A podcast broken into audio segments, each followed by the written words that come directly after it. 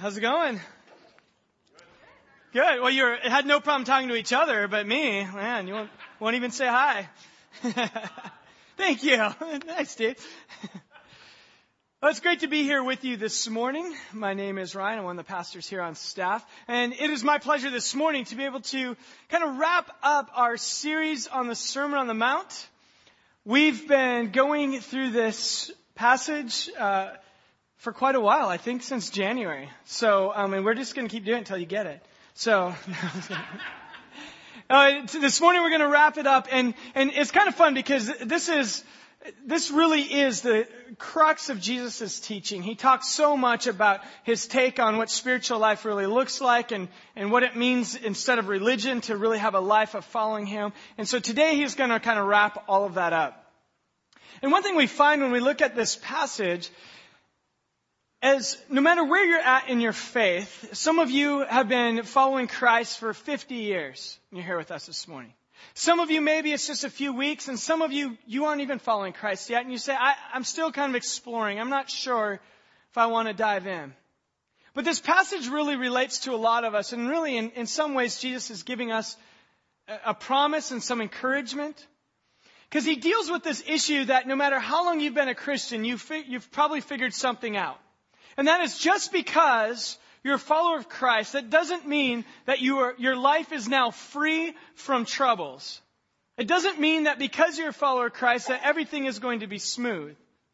And so Jesus approaches this passage and wraps up his message today with the understanding, and he, he relates to floodwaters coming in our life.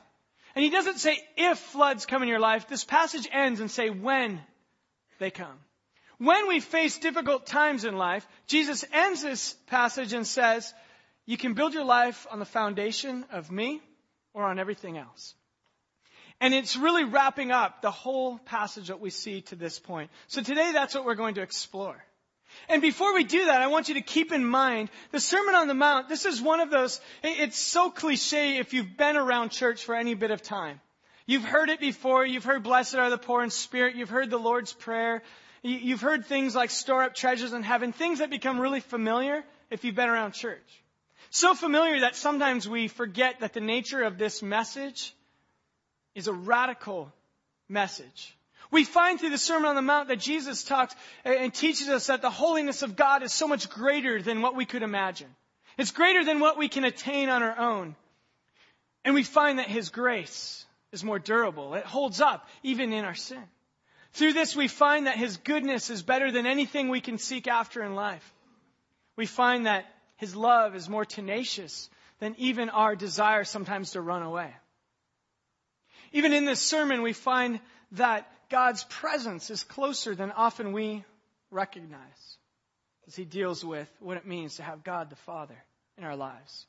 And we find that the call to follow Jesus is more radical than most of us and most of our churches want to confess.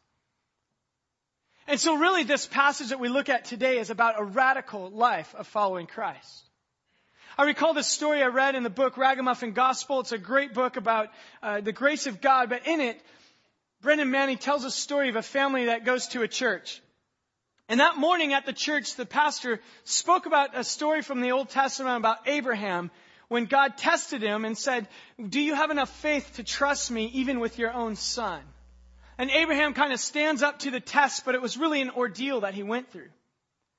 And at the end of this passage, the pastor looked at the congregation and he talked to some and he said, So what do you think about this message? And one family said, I tell you what it means for me and my family. It means that we're going to go find a new church. Okay? By the way, that's not something that as pastors we want to hear from you. Uh, but they said, no, we're going to go find a new church. He said, why? What, why are you going to find a new church? And they said, because when we hear stories that you tell about the God of the Bible, when we see a God that will ask for everything and be willing to give and take away, a God that calls us to the brink of our faith, that asks us to plunge in and to see His might in action, when I hear about that God, I get excited. But then I look around the church and I feel like I'm in a country club for the safe and convenient said, I don't want to be a part of that anymore. So this morning, I want us to know that Jesus is not teaching about a country club religion. This is about a faith to an exciting life of following the God of all things. And it's a radical life. It's a life that you will have ups and downs, but in one that we can find our sure foundation. So keep that in mind today as we study our text. Pray with me. God, we thank you again for your goodness, and I pray right now, Lord, that my words would be yours and that this would be about you. And that this morning, God, as we look at foundations in our lives and what we build our lives upon, Lord, we know that following you is this radical call. It's difficult sometimes. Teach us, Lord, to have the faith to trust that you are our sure foundation. Teach us to have the faith to follow you where you lead us.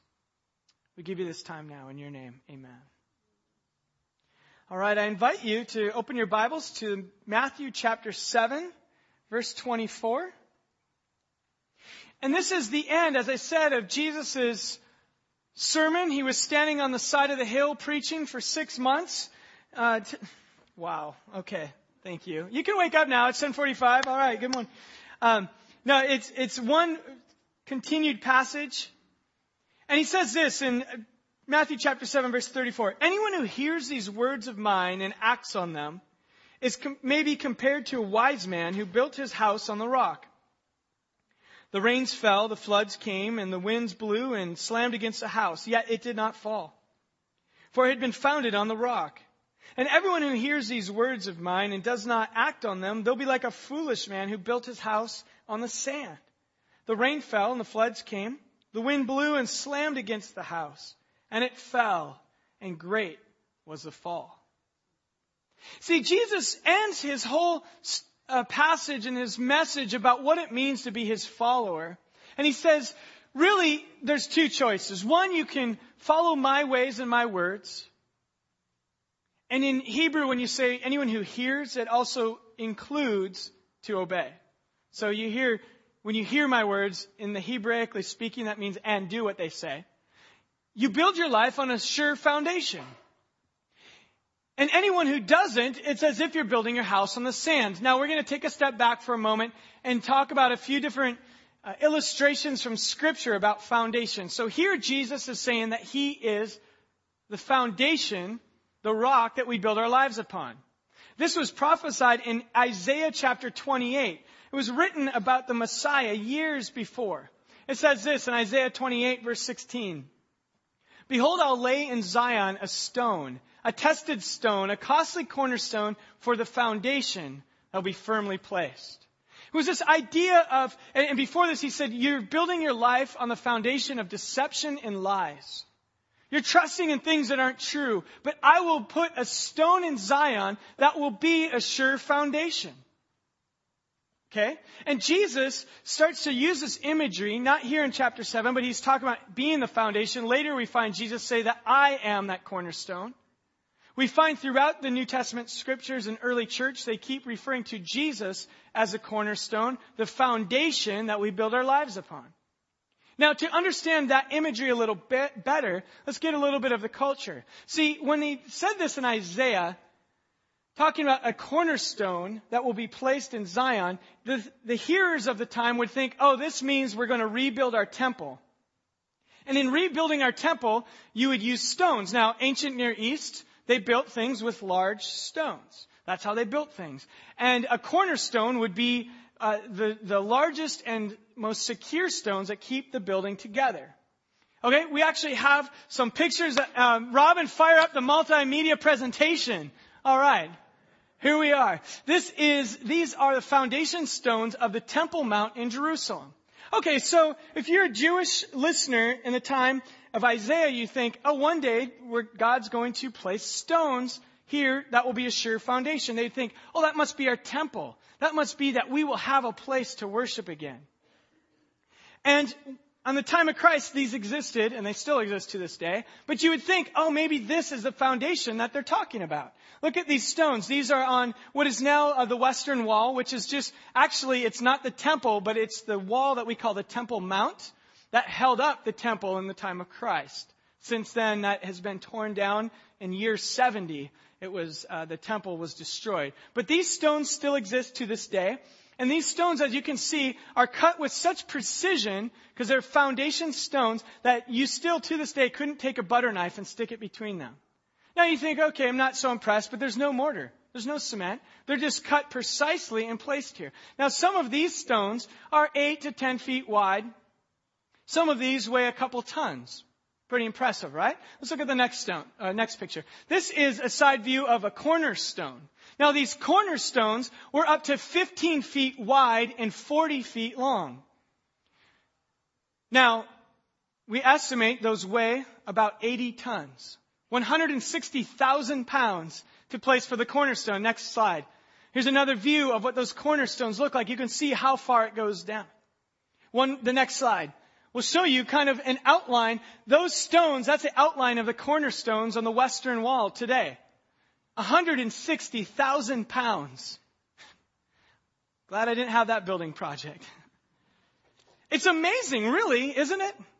But you look at these stones and you think, that is what a sure foundation looks like. Anything that has this foundation would never fail. So the Jews in the time of Christ would think, oh, the cornerstone that Isaiah is speaking about must certainly be these 80 ton stones. These are secure. But Jesus starts saying, no, no, no, even these stones aren't secure. In fact, to this day, if you walk around that Temple Mount, you'll find the rest of the wall has torn down and piled up there. You can climb around these ancient stones. Say, I don't know if you can, but my kids did climb around the stones. I have pictures of them climbing on it, and I think, yeah, that's pretty cool. This is old. Uh, but to see them on there and to think, even these cornerstones, a sure foundation of a building that will never fail. In fact, Herod, when he built it, thought, I built the most magnificent thing ever, dis- ever constructed. Yet, when the Romans had enough, they tore it down in year 70. These cornerstones weren't the foundation that would hold up. Jesus knew that and he said, no, the foundation is me and my words. It's not things built by man. Now, we're going to go back to Matthew chapter 7. In this story, he brings up another imagery about foundation, which is even more graphic. He says, if you follow my ways and my words, you're building on a rock, a sure foundation. If you don't, you're built on the sand. Now, another phenomenon that happens in Israel to this day is in the wilderness, it's a very dry, dry land. And it's, the hills are pretty rocky. You have, the mountains are, are, are pretty strong with the rocks. But there's places where there's sand. And in the wilderness, when you see sand, the sand is there because when it rains, everything floods. It fills up these, uh, these channels, we call them today, they're called wadis. It's the same as if you go out in our desert here and you ever see the kind of dry river channels. You get a heavy rainstorm, for example, around Jerusalem in the mountains, and about a half hour later, the areas that were filled with sand, the wadis, fill with water to illustrate that so we can kind of picture what Jesus is referring to, the graphic image of rocks or sand and where you build your house when the floods come. We have some video taken the, by the disciples. And so, uh, Robin, fire up the video. This is after a rainstorm. Notice it's not raining here. This is the desert. And this is what it looks like after one rainstorm.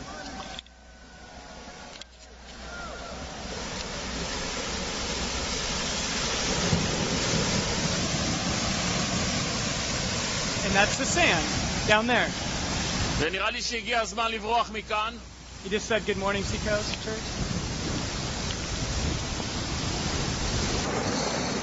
This is where the sand is now.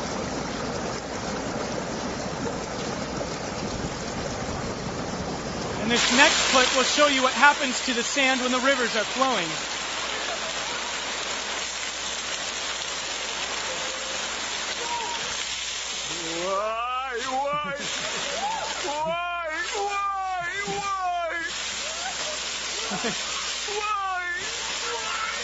Sure you move your clothes and your camera.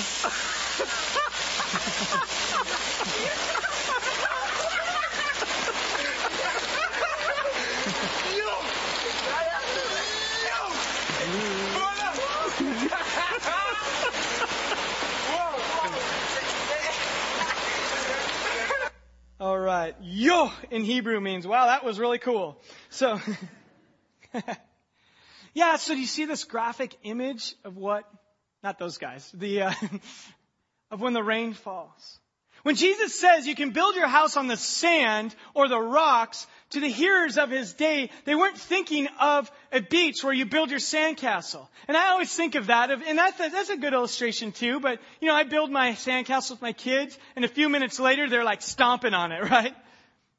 No, Jesus is saying, no, the sand are these dry riverbeds. That's where the sand is in the desert. Only a fool would build their house there. In fact, Jesus meant this to be an exaggeration. It was another one of those that if you heard that, you'd say, we all know not to build on the sand. We know what happens when the floods come. We know what the sand looks like. Of course we wouldn't do that. If I were to ask many of you here this morning, if you're a follower of Christ, and I said, would you build your house on the foundation of Christ or other things, most of us would say, well, of course we want to build on Christ. Nobody would build on the sand knowing that Christ is a sure foundation. But this morning what I want to do is kind of challenge that notion and, and explore some of the ways that I think that we all, from time to time, put at least one foot on the sand. Some of you put your whole lives on the shaky foundation of sand. So let's look at what some of those are. The first one is this. I believe one of the foundations of sand that we often maybe don't even know we're building on is this foundation of religion. Foundation of religion. Now, in this, what I mean by that is not in the things that we do. Uh, it, like, for example, our religion causes us to gather uh, together once a week at least and, and sing praises to God, to hear instruction. Our religion gives us a basis for some shared beliefs, even some shared lifestyle behaviors. Those things are fine. But religion, when you're basing our life on shaky sand of just religion, it's when we get caught up in this idea that the things we do are enough to sustain us. And the things we do, we can do in our own power. Consider this. Some things that we do for religion is perhaps we like to read our scriptures daily, maybe pray. Maybe we give money to our church and we share our faith with others. These are good things. They're part of our religion. But the problem comes when we think that those in and of themselves are enough to give us standing before God. We think that if we, if one of those things fails, that somehow we're falling short. And the reality is we're all falling short of God daily. And there's a very subtle difference between building our life on the foundation of Christ. Do we still do those things? Of course we do. But we do those with the heart that says, God, there but by the grace of God go I. I could fall into sin without your strength. God, I do these things, but I can't without your power within me. I can't do it. Do you know how burdensome it is to wake up every day and to look at your Christian life and think it's a checklist? And you go through your day and say, okay, I prayed, made it that far. Okay, now I'm going to read my Bible for 10 minutes. Okay, now I'm going to drive nicely all day, all the way to work.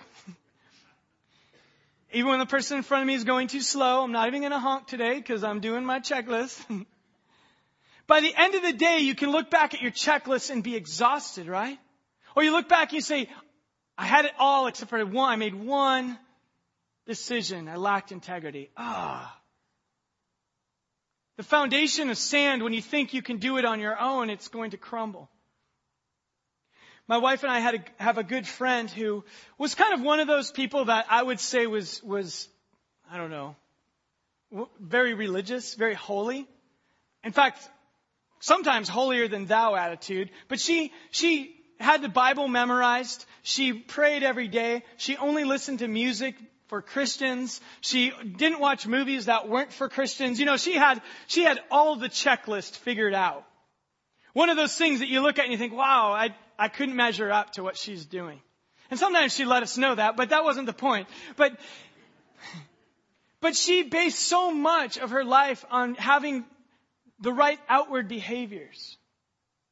The shock that came to my wife and me one day was when she called It was after college and we were married and living down here. She was living in the Northwest and she called and said, Hey, uh, I don't know how to tell you this, but I was hanging out with a friend and we were kind of going through some hard times and we were comforting each other and I got pregnant.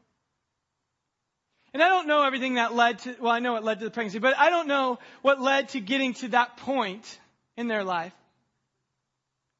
But what happened from that point on was she went through a couple of years that were very difficult. Because her whole life was based on having the right behaviors. It was based on being able to check off her list at the end of each day and say, there, I'm good enough. And now what happens when that all crumbles? She wasn't built on the foundation of Christ who said, let me be all in you. Let me be your power each day. Walk through life in the, my grace. Walk through life relying on me, not on you. Because eventually it's going to catch up. When I first became a Christian, I was living at the time in, in the Midwest, and the pastor of our church was the father of one of the, my friends who kind of was instrumental in leading me to Christ. And I used to spend time at their house, and this pastor, it was a pretty large church, he said he woke up every day. I remember him telling us this, we're sophomores in high school. So I wake up every day and I get on my face and say, Jesus, I can't do this today. I can't live for you today. I can't even have the strength to be nice to my wife and to my kids. I, I can't do it without you. Would you empower me today, Jesus? You see, the difference is really subtle. You can look at both people and think that they're doing the same thing, but one was relying on her power. She was relying on the religion in her life. And the other was saying, I build my life on Christ in me. Because I know that I, on my own, I can't do it. I just can't do it. Some of us in here are burdened. Burdened by your own faith. Burdened by your own good deeds. You look at your life and think, I just can't do enough. And the reality is you can't. You can't. And it's a shaky foundation if you don't give up and say, Christ in me. The good news is about our friend is she's she and her family and her who became her husband and kids are a godly family who learned what it means to have the right foundation through this circumstance. But the floods had them for a while, took them away. It's a burden when we try to rely on our own religion. Matthew chapter 11, Jesus actually says this in verse 29 and 30. Jesus says, Take my, come to me all who are weary and heavy laden Take my yoke upon you because my yoke is easy, my burden is light. Now you think, what does this have to do with anything? This is not really for the message today, but it's a, it's a side note. This is free of charge. Is um, Jesus? Well, thank you, Andy. Appreciate that. One person thinks I'm funny. I'm not. I'm standing right here. Okay, so um, so the yoke, when a Jewish rabbi or sage would teach, their interpretation of the law, they, what they said this is what it looks like was called their yoke. So for example, if they said, my yoke of, of law when I'm talking about the Sabbath means just go to church, they'd say, this is my yoke. This is the burden I place on you. So when Jesus says, take my yoke, because my yoke is easy, my burden is light, it's a Jewish way of saying, when the way I tell you what it means to follow the law and follow the ways of God, that's not burdensome. You can live out of the burden of your own efforts. Take my ways if you're weary. The foundation of our religion, it fails us. But our foundation of our heart to follow Christ and say, change us and transform us. That's really what this whole sermon has been about.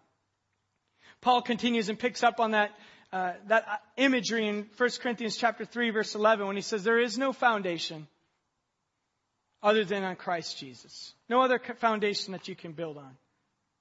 So the foundation is Christ. It's not your works. It's not what you can do. It's not even your religion. Another foundation that I believe is something that is kind of more subtle. It's a little more difficult to notice sometimes, but it's a foundation. I wrote it as a foundation of self, or I'd say the foundation of individualism. See, here in the West, we like everything to be just about us, right? You would say, no, my faith is about me and Jesus. Everyone else, I don't care. As long as my faith is me and Jesus, that's fine. Now, to an extent, there's some truth in that. We live in a Western culture. But the reality is, is that is not biblical. Scripture is written to people who don't live in the Western culture, in the Roman era. Scripture, almost 100% of the commands in Scripture are given to a community. It's with the assumption that you can't go through this life as an individual. When my wife and I were living in the Middle East, one of the things that I kind of thought was funny is every morning on the bus, I'd hear conversations and people would talk about, they'd start with politics and religion. what are the two things you avoid in America? politics and religion, right? Why? Oh, this is, cause this is just about me. This is just my thing. In the Middle East, it's like, no, this is, we start there, we might get to the weather. They'd say, you want to know what the weather is? Look outside. Okay, good. We start being shallow. Why? Because our lives are individual. We don't want to infringe. We don't want someone else to infringe on us. And somehow we think we have that sure foundation. If it's just, as long as I'm okay, we're okay. And Jesus, and the model throughout scripture is no, the foundation, if you think you're going to get through life alone, just you and Jesus, that's a good start. But shaky sand. Look at what Paul says in Ephesians chapter 2. Again, speaking of foundations. He says this in verse 19. We have it up there for you. You are no longer strangers and aliens, but you are now fellow citizens with the saints. And you are of God's household. How many households just have one individual in them? Okay. They don't. Alright, so, having been built on the foundation of the apostles, Christ, our cornerstone, again, here's the foundation, in whom the whole building is being fit together and growing into the holy temple of the Lord. In other words, we are all being fit together on the foundation of Christ. We don't journey alone. It's shaky foundation. That's why here at Seacoast, we talk a lot about life groups and kind of sharing life together. It's one of our big three ideas. We love one another towards maturity. We use life groups for that. We have something coming up in a couple weeks. It's kind of a mini life group. It's on Sunday mornings called Rooted. It's for those of you who aren't in a life group yet, and even those of you who've been around the church for years and you think, I don't want to really talk to anyone else. it gives a 10 week experience where you can journey with some other people in this group called Rooted. And that's my plug to sign up for it.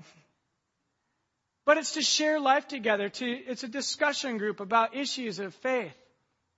The reason we do that because we know the foundation of living as an individual is shaky. It's sand. We need to pick one another up. Think of all the one another's in scripture that come to your mind right now. You have love one another, confess to one another, pray for one another, serve one another. Jesus said, the world will know that you are my followers by your love for one another. He didn't say by your love for yourself. It implies that we journey through life as a group together. It's the sure foundation. Again, when we were living in Israel, I think that became very apparent to us the need to have others in our lives. My wife and I, for the first time, I think, in our lives, were in a culture where we were different than everyone else. We were living in a country where the dominant, the two dominant religions didn't like ours. And they let us know. And they let our kids know. And it's a really lonely place living on the other side of the world away from your friends. And then to know you don't even have people who share your faith. It was lonely. It was difficult at times. It became easier as we started, started to get to know some people who followed Christ. Good friends of us to this day, one a Palestinian Christian and his wife became dear to us in times that we cherished and couldn't wait to hang out with them because finally we weren't just doing it on our own. We were journeying together. So a foundation of thinking you can do it on your own is shaky. And I know for some of you that's challenging because I know for me that is. I don't like the idea of signing up for life groups sometimes. Sorry, Jonathan. I kind of like to just show up, smile, say hi, and then go home. I like pay at the pump at the gas stations because I don't have to talk to anyone. I can get out and do it. And if the gas, if the thing's broken, I'm like, I gotta go get another gas station. I like to be individual a lot of times. I do. I love that. I never regret it though when I build friendships and relationships with other Christians. I don't, I never regret it. It's just one of those things I think, oh, I gotta go do that today. I love it, but I, I never really look forward to it until I open myself up. Some of you are sitting there and saying, Oh, I know. Okay. I relate. I get it. But we got to give up that shaky foundation. And finally, here's the last one the foundation of your own power and wisdom. The foundation of the things that we have that we think will give us strength to get through the floods of life. Some of those are obvious ones, right? We, we have the foundation of our, our finances, our personal wealth, foundation of your job, maybe your home, a foundation of your status and your position, your salary, these kind of things that we use as our foundation. Some of you, it's a foundation of your good looks or your strikingly handsome bodies. Some of you are looking around like, who? Uh, all of those things will eventually fail you. I'm sure many of us recall 2008 towards the end of the year when our economy kind of started to collapse. Many of us lost half of our net worth overnight. You think that was a strong foundation then? Sure, some of you have bounced back. Some of you are doing better than ever. But how did you feel then? Do you feel like that was a sure foundation to get you through life? Now, some of us have that, and that's okay, but that's, that's not a real foundation. When the floods come, these things go. Now, maybe some of you are saying, well, I don't really possession, I don't really think my possessions are my treasure or my foundation. I know they're not. But what about the other things in life?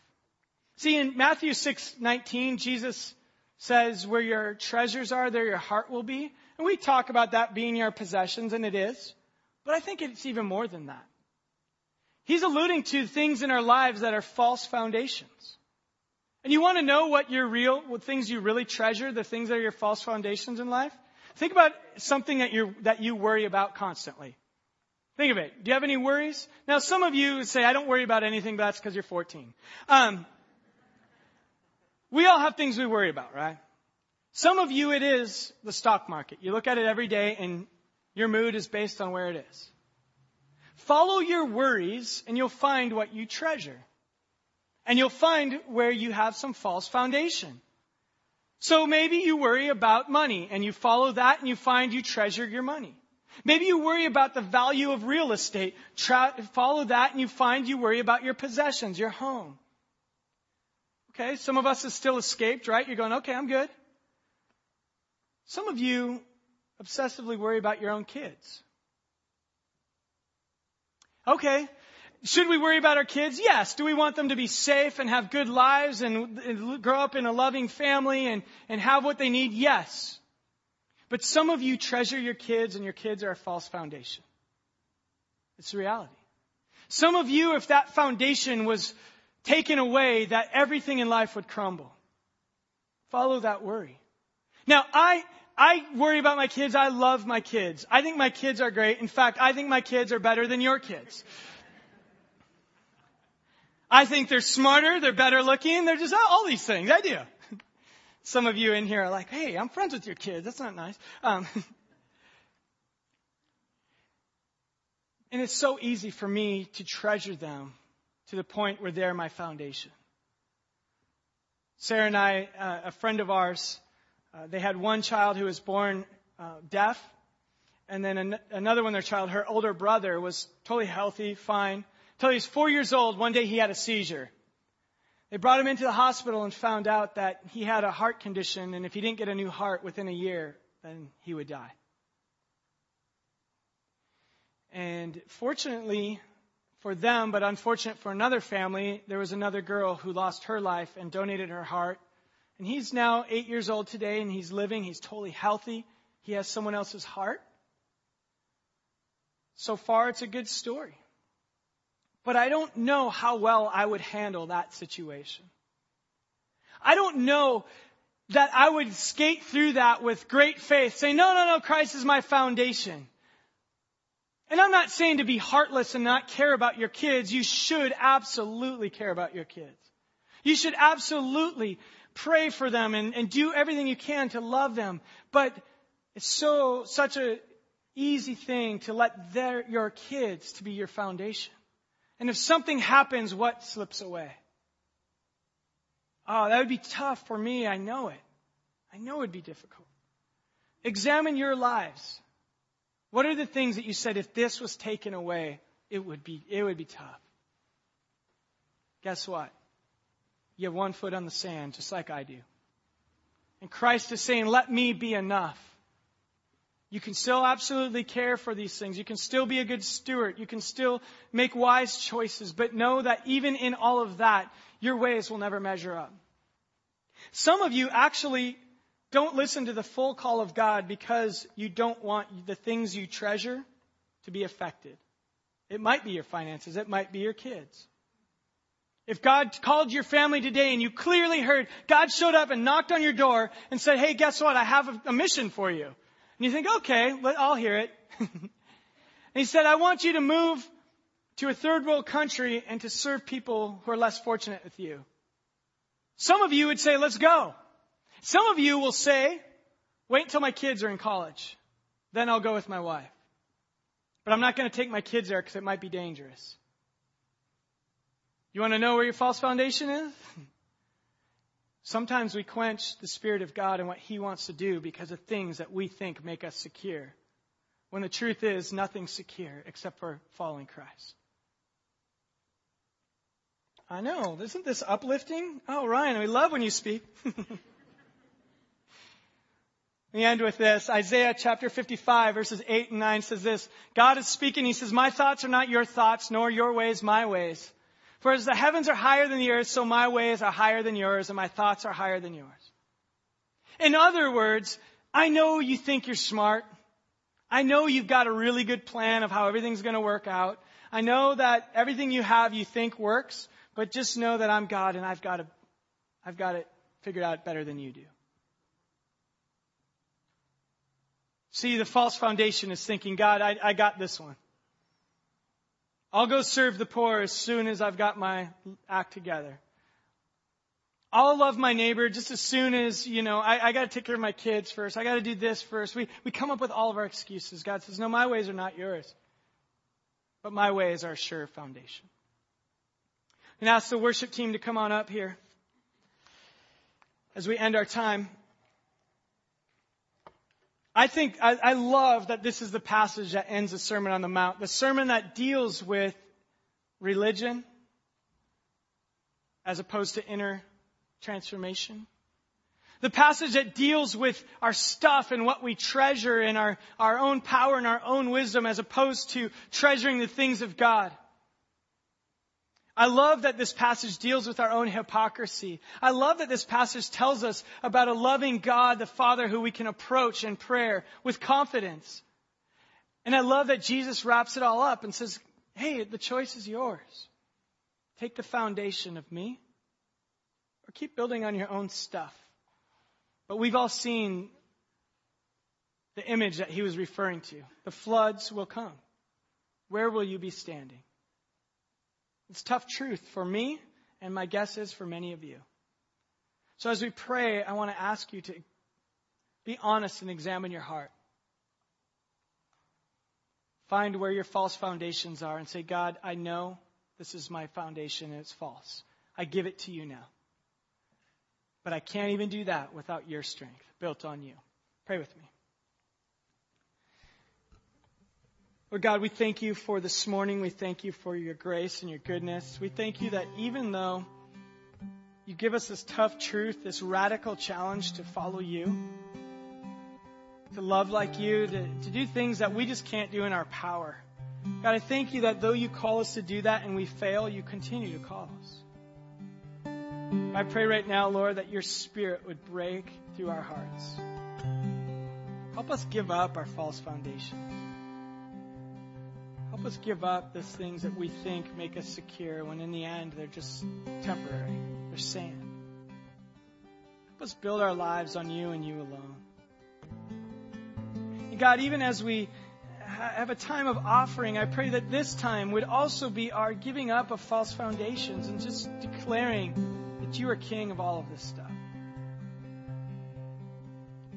As we interact with one another this morning and in our groups, in our life groups, I pray, God, that it would be us giving up that self, saying we're building on something bigger. we need you to change us and we need your strength. So we ask that here in this place now, Lord, that you would move in our hearts and help us build our lives